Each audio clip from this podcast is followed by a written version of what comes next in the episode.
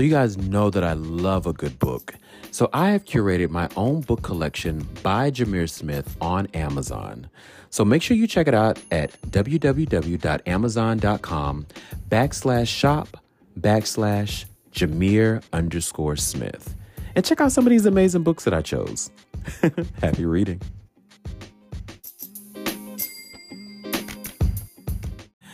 Hello, everyone, and welcome back to the Jameer Smith Show podcast. I'm so excited and we're honored to have an amazing creative entrepreneur, influencer, nomad, fashion icon, black girl magic, Jessica Nabongo in the building. We're so excited. Yes. Thank you for having me. Absolutely. Listen, my girl is under the weather and she still pushed through. She, look. Yes. She said, "Let me tell y'all something, Jameer. We gonna make this thing happen regardless." And y'all already know this woman has done so so much. She's a global citizen, storyteller, travel expert, and to be clear, I, w- I want to make this known. Oh yes, clear, clear your voice. yes, yes, clear it. The first black woman to have traveled to every country in the world. She's named one of the 50 most notable people in travel by Travel Leisure. And let me tell you something. The first time I saw this woman was on an article on CNN. Everybody, Jessica in the building, y'all. So, listen, we want to get started, but I really want to not take up too much of your time because I know, listen, she got to rest that throat because she has some more countries to travel and more people to talk to. First and foremost, we're in July. It feels like we're already in December. The year is already gone. How has this year been for you so far?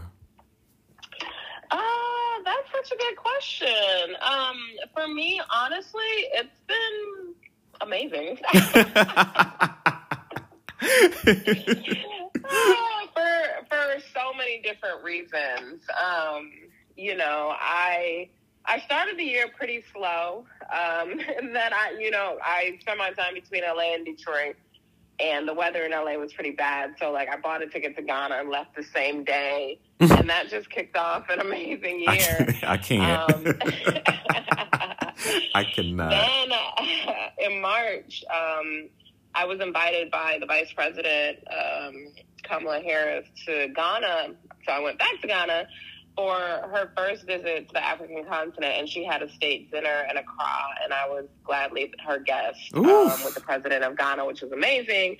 And then just a few days later, for the first time ever, my art was showing in a museum, and it showed at um, Christie's in London. Mm. Which was an amazing opening to be at. So I had a strong start to the year. And outside of that, oh, and then I'm like, oh, and then I interviewed Madam Vice President. I was gonna say, don't don't miss that because I listen.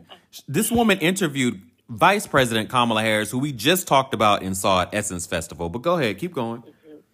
Yeah, so I got to interview her um, at the African American Museum in DC, and it was phenomenal because it was basically a recap of her um, visit to the African continent. She visited Ghana, Tanzania, and Zambia, and so it was great to just sit down with her and talk about the administration's goals for their relationship um, with Africa, but also personally as a black woman to just hear from her about what that trip meant to her. So mm-hmm. it was a really incredible experience. Um, and outside of that, honestly, you know, I've been taking it slow. I had a month of travel for work and um, in May, which took me to Miami, London, Botswana, South Africa, the Mozambique, the Maldives.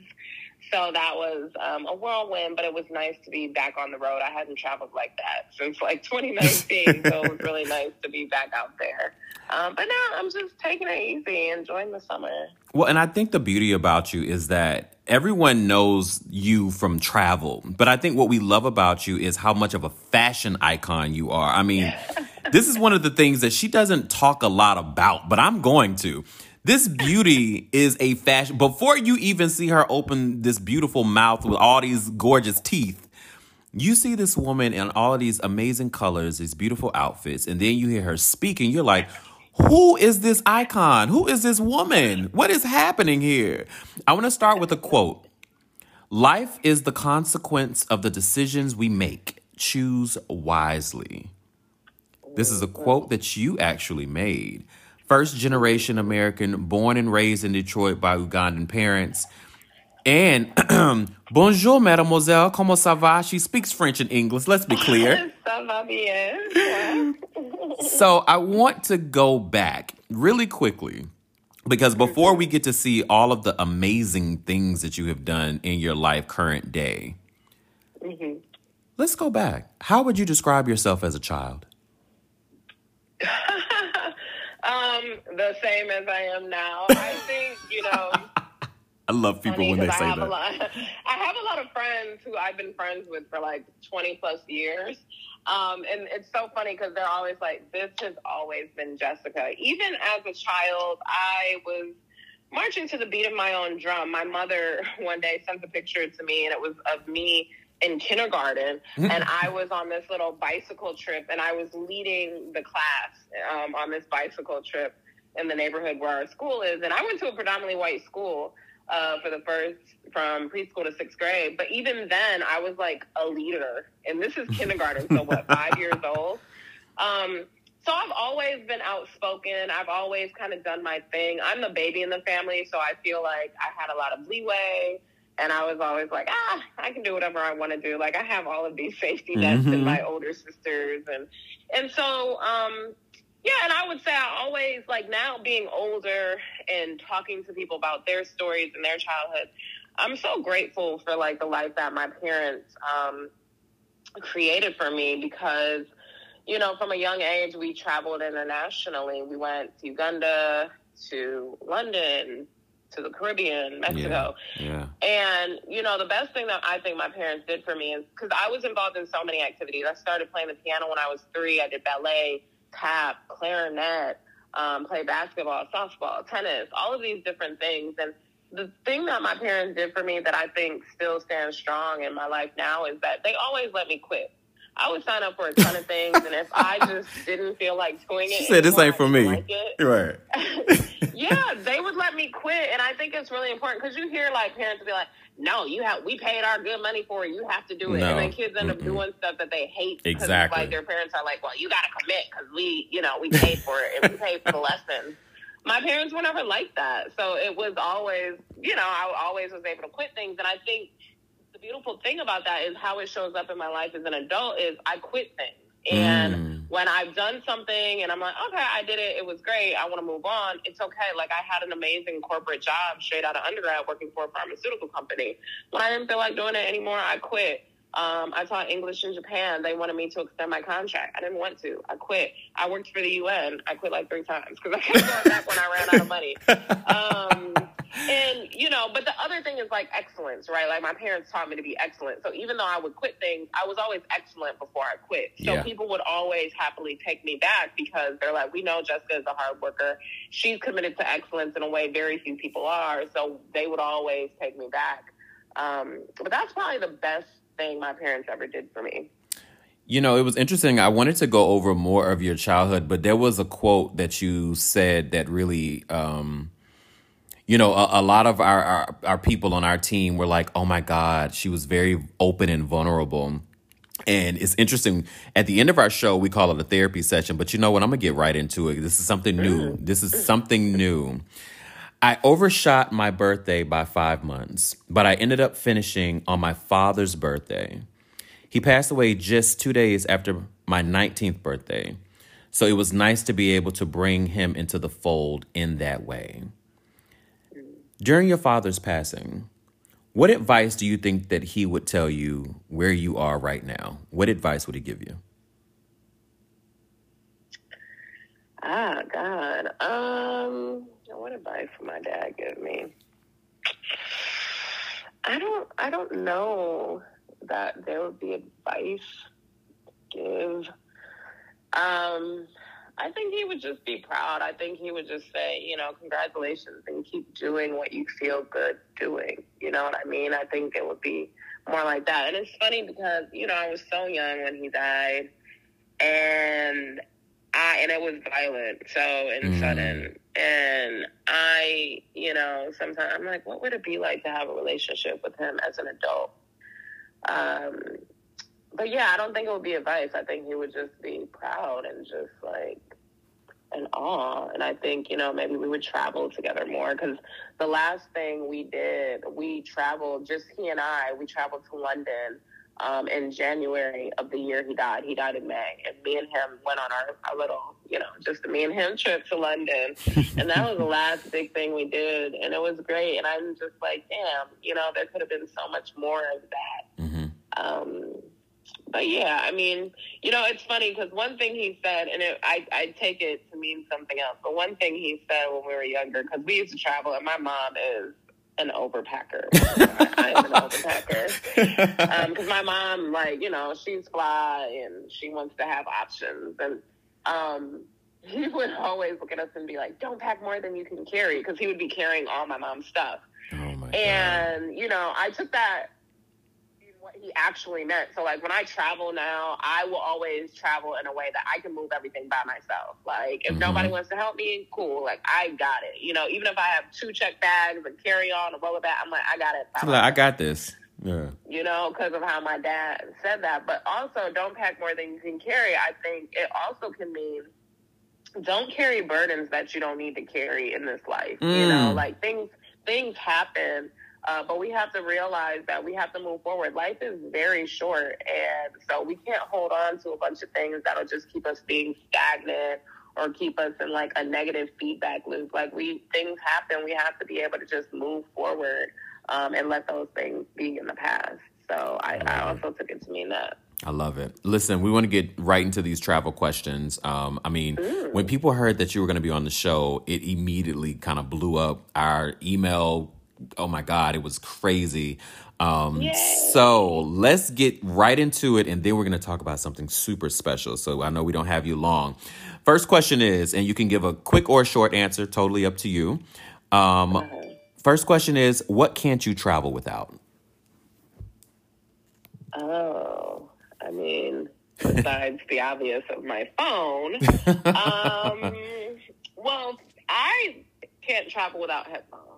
Mm. Like I need my headphones when I'm on a plane. Like I just, you know, I love flying because I feel like it's the one time that I can disconnect. I mean, granted, now we have Wi-Fi in the air, which I think is the worst thing we ever could have done. Same. But you know, a lot of times I don't connect because it's a time when I get to watch movies and I get to just listen to music and I get to just go away. Um, so I would say headphones. What has been the most interesting item of food that you have tasted?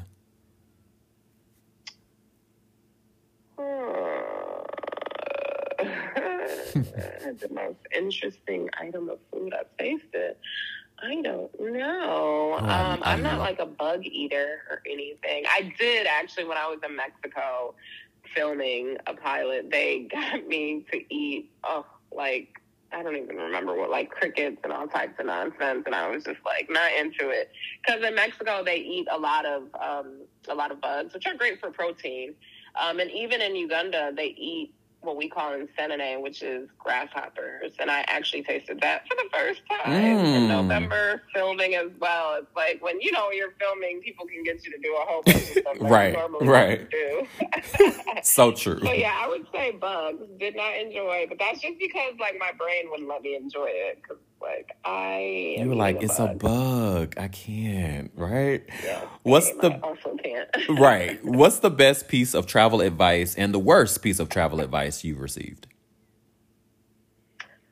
Uh people don't give me travel advice.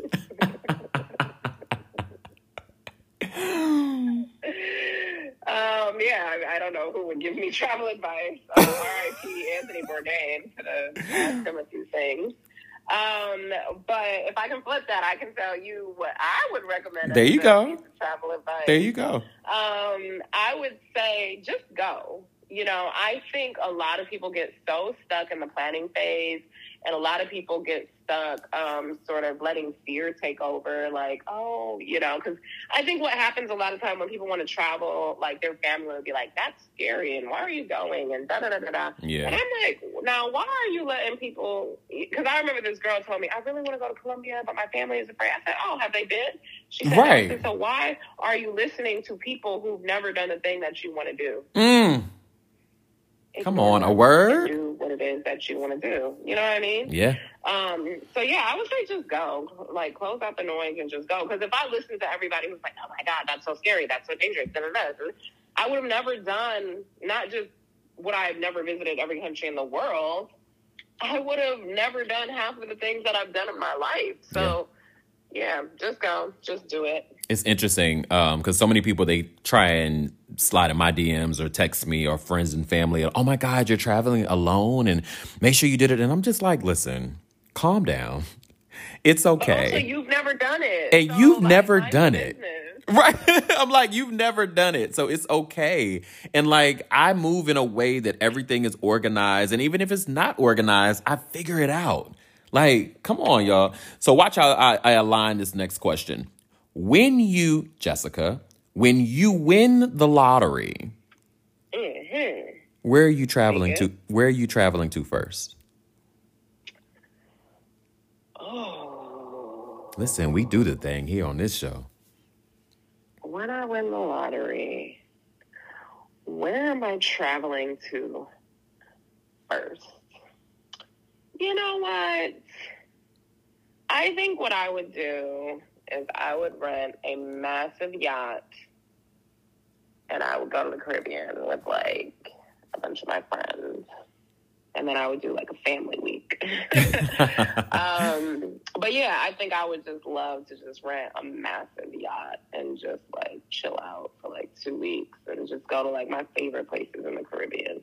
This is a first for us because this is a question we typically have never asked anybody. But if you could choose one famous person or celebrity to travel with, who would that be? Oh, that's interesting. okay, if we're doing dead or alive, the first one I would say is Anthony Bourdain. Just Mm. because, you know, I don't Yeah. respect, if I'm being honest, I don't respect a lot of people in the travel space. But I still think like there's a lot of patronizing behavior that happens. hmm But I love the way he did it in a way he decentered himself. And of course, he wasn't without flaws, but he is one person that I really, truly, um, you know, respected in this travel space. So Yeah. Anthony Bourdain. Um, and I think, you know what? Obama, because, you know, you see him doing a lot of travel. Like he did um, Anthony Bourdain's show once, and you just see him out and about. And I think it would just be really interesting to travel with him because I would kind of be his guy because he's been to so many places in an official capacity.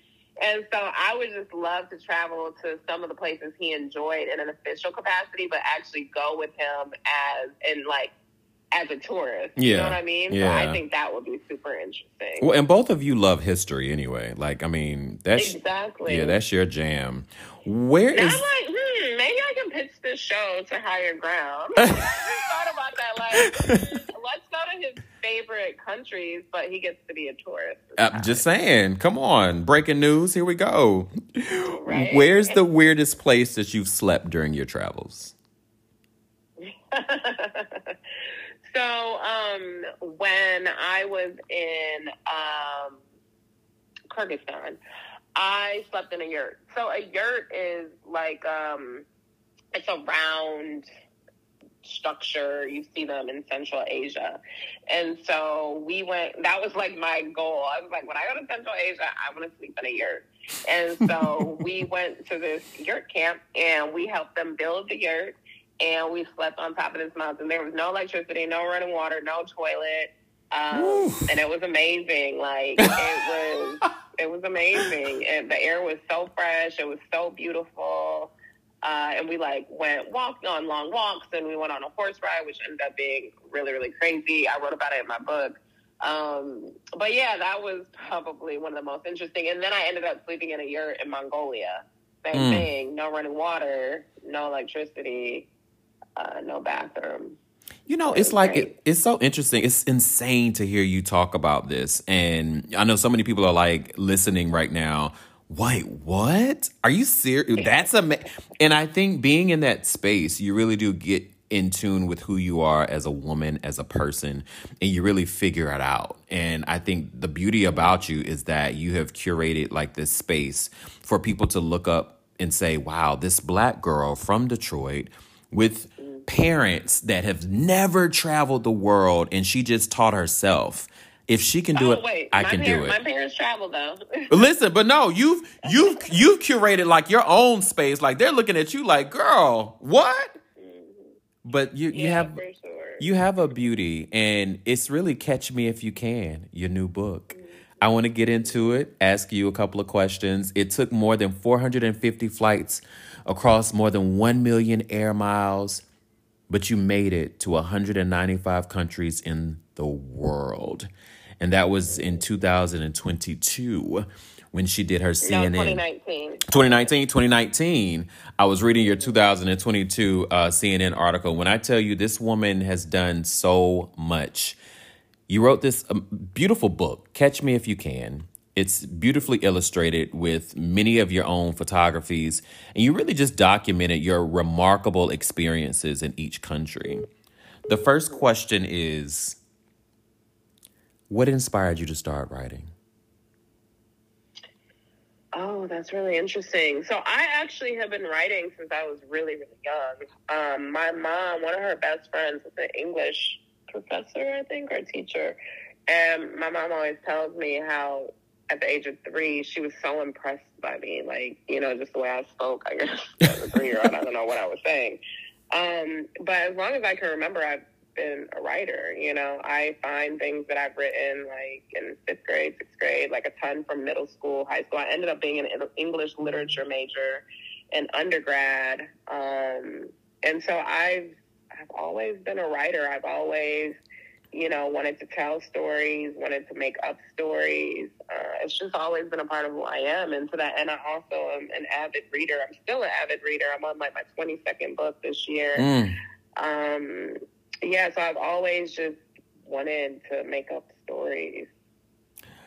I want to get into a question from Trey from Brooklyn. He read your book and said that he was inspired to continue to travel to some of the most weirdest places in the world that he never, ever, ever thought about. He had a really random question Do you prefer a window seat or an aisle seat on the plane? Window. Mm. Always. I love looking out of the window. Like it's so funny because I think sometimes when people see me on planes, they're probably like, "Oh my god, this girl ain't never been on a plane." Meanwhile, you know what I mean. But I love looking out of planes. I just I love it. I love looking at the landscape. I love looking at clouds. Um, I just really love being on a plane. Hate airports, but love being on a plane. Tia from North Carolina asks, "Where would you most like to live in the world?" Um, well, so I'll never live in just one place. That I know about myself. Like even now, I live between Detroit and LA. Um, I have um, an apartment that's being built in Dakar in Senegal. Mm. Uh, I would love to get a place in Cartagena. I'd love to build a family compound in Uganda.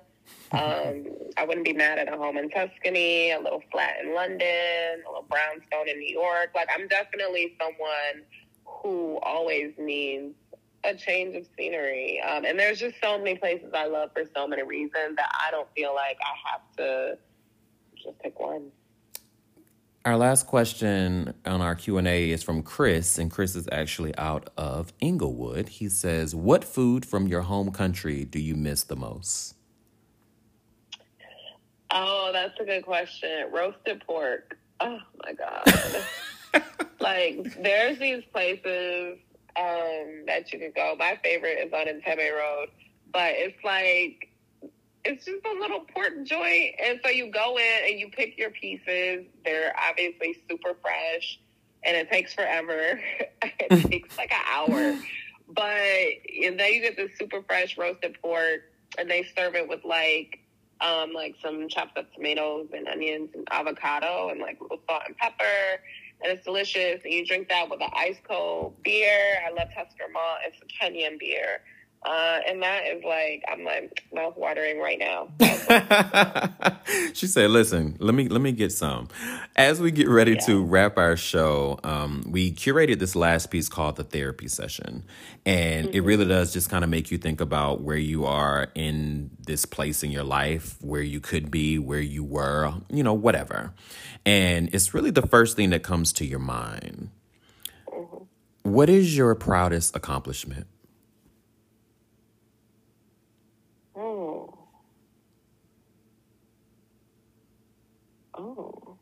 a really good question. I think that my proudest accomplishment is being alive. Okay. And surviving and being happy. Like, I dealt with a lot of mental health issues in my teens and my early 20s, and I was not really super interested in living. And I'm just proud of myself now that I'm like thriving and I'm happy because I never could see this. You know, like I was in such a dark place that I couldn't see this. I couldn't see me wanting to live and like being excited about things. Like I just couldn't see it for a really long time. So my greatest accomplishment for me, like what I'm proudest of, is like being alive and being happy. And we're we're happy that you're here telling your story. Jessica, what is your biggest fear? Oh my God, the death of loved ones. Like, I think recently I've been like, fuck, my mom is gonna, sorry. No, you're fine. um, my mom is gonna die, you know, like that's something that I recently have been thinking about a lot. Like, mm. there is gonna be a time where, like, my mom is dead. And so, you know, I think because I lost my dad at a young age and it was you know, so tragic. I'm always afraid of like that because I lost a really close friend last year and it was really tough. Um, my friend AJ Crimson. Mm-hmm. And I've not lost many people that I'm close to. Same. Uh, yeah, same here. And yeah, so like just losing loved ones is like the worst thing. That's my biggest fear because, you know, I, for me, more than anything, like more than the accolades, more than everything y'all see and that people praise me for, I really am like very into my friends and family. And like people will tell you that, like, I am such a lover of my friends and family. And so, um, the idea of losing them is what I fear the most. I thought about that the other day. My parents are still married, and um, as my, my mom and dad they're getting older, I'm like, oh my god, can you guys just stay where you are? And I'm just like, no, right? And I mean, for me, I'm only child, so I really am looking at them as they're getting older, like, ugh, really? Is this what we're doing? So anyway, we're not going to do that today. You may have just answered this, but who is your hero? Oh, who is my hero? Probably my mom. I think, you know, I look at my mom and like what she's been through. Like, you know, she, my mom grew up in a village in Uganda. And granted, like her parents were pretty well to do, relatively speaking, in like rural Uganda in the 1960s. But, you know, she moved to the U.S. with my dad when she was 16 and she did well. She raised three amazing daughters. um, she became a nurse. Uh, she graduated, but she like you know she kept the home so well and like you know even now I always say like my mommy is like your mom's favorite mom. Like yeah. she's such a mom, and she'll like pack me food. Still, I'm talking about still, she'll like if I'm going to the airport, she'll send me with food and she'll like give me money. Like here's some money for food. I'm like, okay, girl. I'm like, I bought her a car, but she still gives me. She's like, nope, nope, nope. I love it. Um, but you know, like, and then dealing with like when my dad died, my mom was actually in Uganda because her mom had had a stroke, and I called her and I told her what happened and she came immediately back. And then when we were sorting out everything, because we couldn't take the body back immediately because of like the investigation, her mom died. But now she was in Detroit and her mom was in Uganda. And it was such a horrible, horrible time. But for her to have gotten through that and like continued on with her life and You know, like it's Yeah. been hard for Yeah. sure, but she's still out here living. You know, she still travels. She's in like a book club with her friends. Looking fabulous. enjoys- Looking yeah, and amazing. she's looking fabulous, and she's you know she gets to hang out with her friends, and she's retired, and she loves her grandkids, and you know. So I would say probably my mom because she's been through it, but she still manages to like live a beautiful life. Our last two questions are going to be interesting because this first question is something that you don't talk a lot about, and I would love to know your answer. Oh, What is a relationship deal breaker for you? oh, a relationship deal breaker for me is like any sort of hatred towards a group of people. You know what I mean? So like I remember or like just a lack of respect towards people who aren't like you. So I remember this one ex of mine, oh my god. um the way he like disrespected my culture, like I couldn't deal. You know what I mean? It's Yeah. like he just, you know, he didn't have an interest in learning much about my culture, and I was like, oh, you gotta go. But then, like, I also can't deal with like homophobia. You know what I mean? So if a Mhm. guy shows any sort of homophobia, I'm like, you gotta go. Because I'm someone who has like a diverse group of friends, but also cultural respect is so important to me. Um, and so if you just don't see it for people that aren't like you or people who live differently than you, like you gotta go. Cause for me, it's like my friends are so important to me. I'm not one of those people who are like, my man, my man, my man. I don't care. Like it's all about my man. I'm like, no, my man has to integrate. He has to integrate into my life with my Mhm. friends. because I'm Mhm. not. I'm not the girl who like gets in a relationship and suddenly disappears. Right. Like I'm not that girl Yeah. it's like I'm going to integrate him into my life. So, um, yeah, if he's you know on any BS, I'm like, oh, you got to go. Yeah. That, I, I would say that's that's the thing. Like, I want to, you know, I want to date and be with someone who's just kind. Like that is so important. Like just being a kind person. Our last question as you continue to travel many, many more countries and you begin to build these homes and probably foundations for young women and young men to be able to say, I can do what she does. And you speak at all of these conferences and places and write even more books and just create even more memories. You sit back and you remember the words that your father told you when you were young. And as your mother begins to get older, she begins to provide you with even more wisdom, more words for you to just live the rest of your life. And you apply them to just as you move through this world. And you touch so many more people just by speaking on social media, and you build that platform bigger than what it even is. Mm. What do you want your legacy to be? Oof. Uh, I I want my legacy to be I want people when people think about me, I want them to think she lived. But also she helped other people to live. And I think so much of like, you know, I'm so grateful, like, and I recognize that I grew up in a position of privilege. And it is my privilege that has allowed me to be where I am today and in the spaces that I moved through. And it's allowed me to have these existential thoughts and opinions because I'm not living from a place of just surviving, right? I'm living from a place of living and thriving.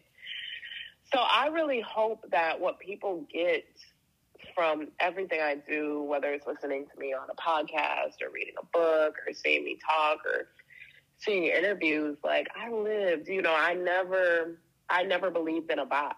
Like I didn't have to. I never believed that I had to pick one thing to do. I never was like, okay, I can be a lawyer. That's all I can be. I'm like, no, I can do anything. You know, this year I saw myself being an artist. Last year I saw myself publishing a book. This year I started moderating conversations, which was new. You know, the vice president was the second person that I ever interviewed. You know what I mean? And like, yeah.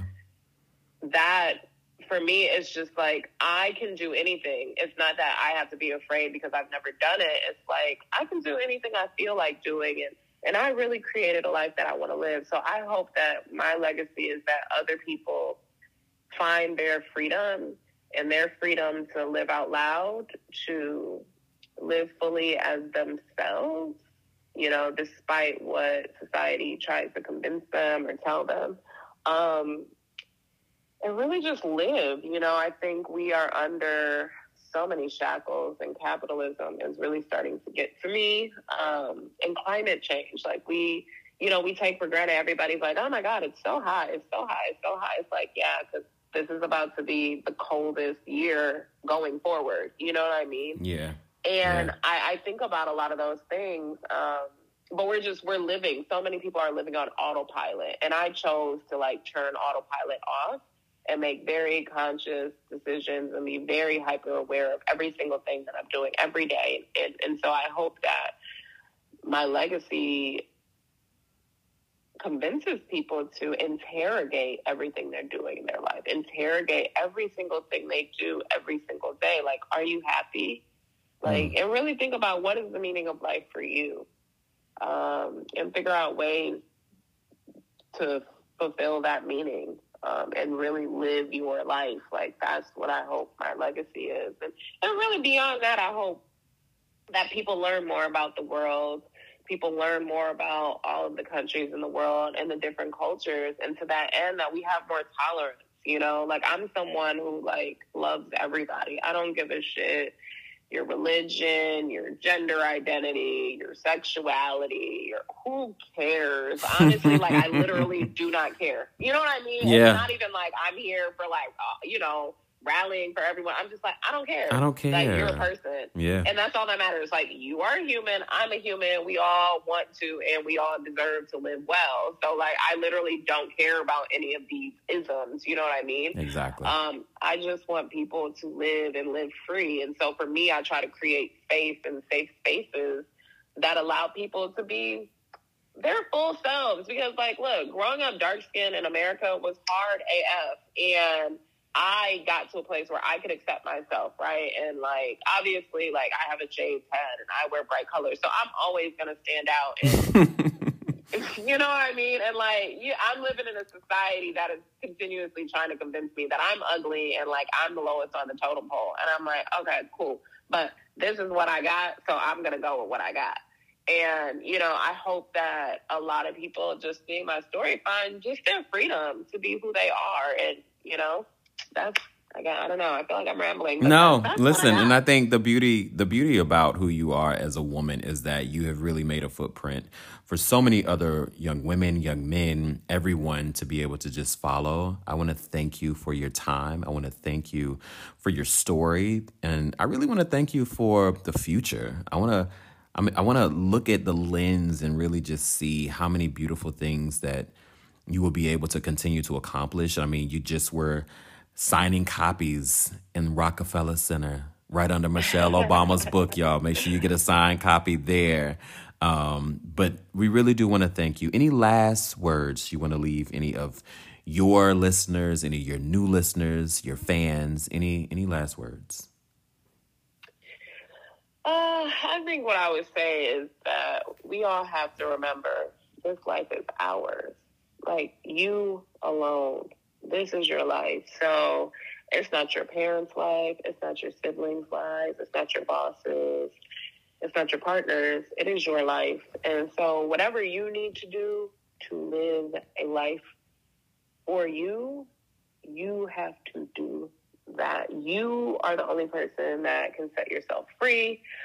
Um, and you are the only person that's in control of your life and your happiness. And so I implore people to do the things that they need to do to set themselves free. And it's not always easy. You know, it's not always easy to go against your parents and against your community. Um, but just just do it because when I tell you what's on the other side, let them know. Pure bliss, pure bliss. I love it. Everyone, make sure you please go and purchase this amazing, beautiful new book. Catch Me If You Can. And that is, of course, on her website, thecatchmeifyoucan.com. But also, you guys already follow her, but you know, Jessica Nabongo on Instagram, and that is J E S S I C A N A B O N G O. And again, first black woman to travel to every country. We thank you for your time. We thank you for your service. We thank you for your love and your passion. Oh, thank you so much for having me. Absolutely. And guys, as we say at the end of the show, stay positive, but stay creative. Until next time. Thank you for tuning in.